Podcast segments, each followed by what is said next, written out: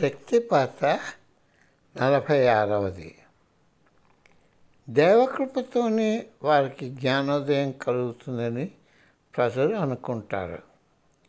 అసలు విషయం అది కాదు. మా గురుగారు ఇలా చెప్పారు.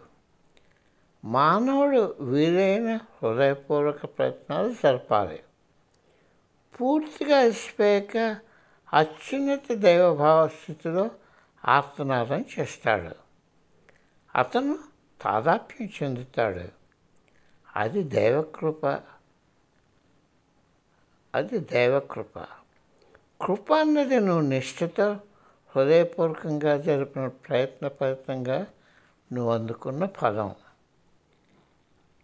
శిష్యుడు ఎంతో కాలం క్రమశిక్షణతోనూ కఠోర నియమాలతోనూ ఆధ్యాత్మిక శోధనతోనూ ఆధ్యాత్మిక సాధనతోనూ గడిపితేనే శక్తిపాత వీలవుతుంది.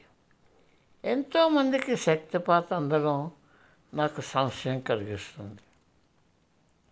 శిష్యుడు సంసిద్ధుడుగా ఉన్నప్పుడు గురువు కనిపించి సరైన ఉపదేశం ఇస్తారనడం నిజమే.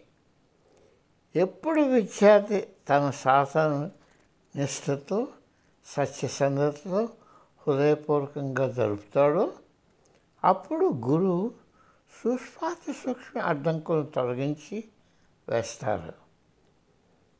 క్రమశిక్షణపై నమ్మకం లేని వారు జ్ఞానోదయాన్ని అభిషించకూడదు వారికి కావలసినంత మాత్రాన్ని ఏ గురువు కూడా వారికి అది ఎవ్వరూ ఇవ్వలేరు.